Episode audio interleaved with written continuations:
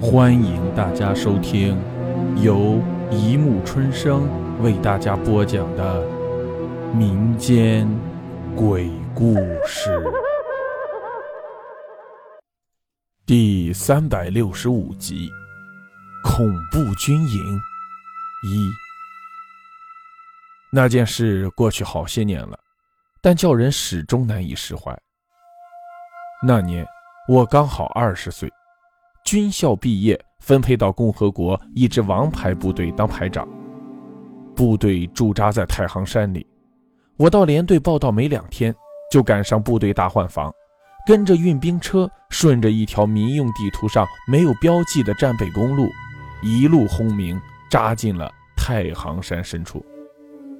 天擦黑，运兵车甩下我们连队，一路远去。我们在连长的带领下。就着西天的微光行军几分钟，来到易水河边一个前不着村后不着店的蛮荒所在。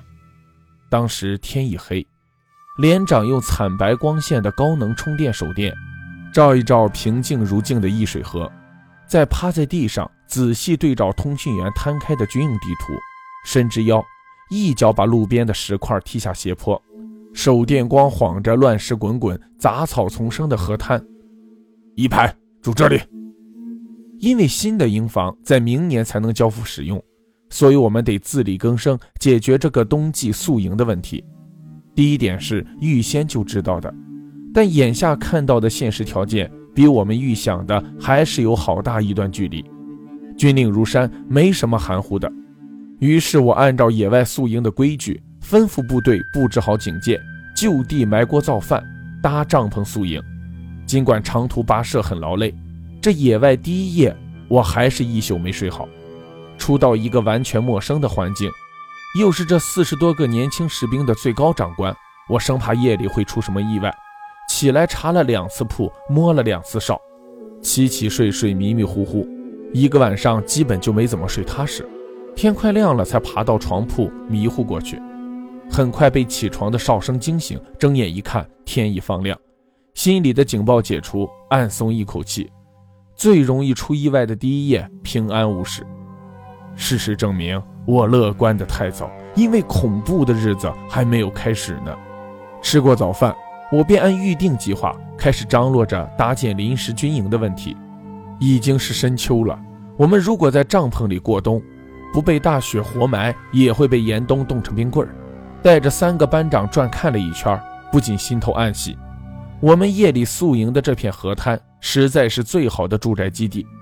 背靠山岩，十几棵高大的白杨树参差掩映，下面是微波粼粼的易水河。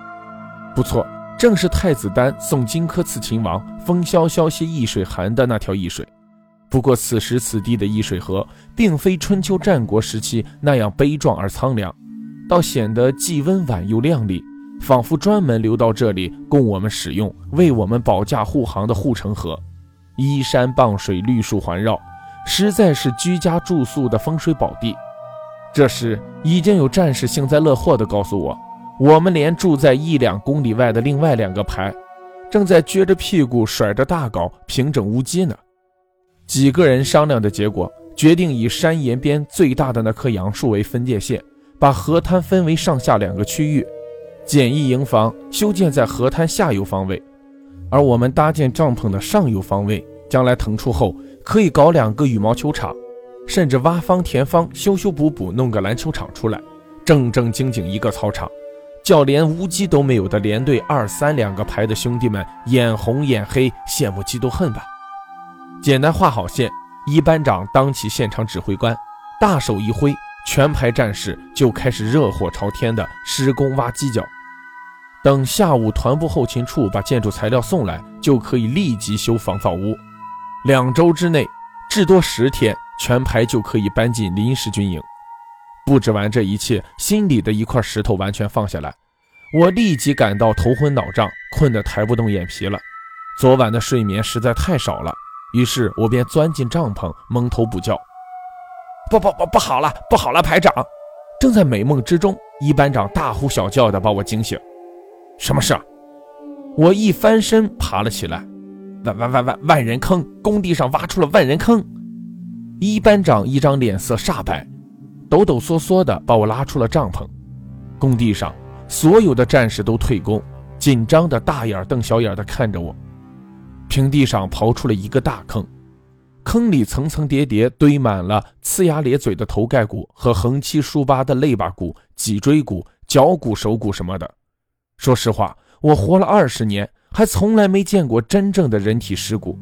尽管那时候年轻气盛、血气方刚，天不怕地不怕，以为整个世界都是自己的，我当时还是被那么一大堆尸骨吓得连退两步。还有几个年轻的新兵吓得扔了铁锹，往帐篷的方向跑。那一刻，我差一点就崩溃，恨不得跟着那几个新兵蛋子撒腿就跑。但我知道，我这当排长的，一旦拉稀，形象尽失不说，全排肯定跟着都怂了包。怎么说，咱也是代表着未来的堂堂共和国年轻军官，无论如何不能在这里折了锐气。也不知哪来的勇气，我双眼一瞪，对着一班长训斥道。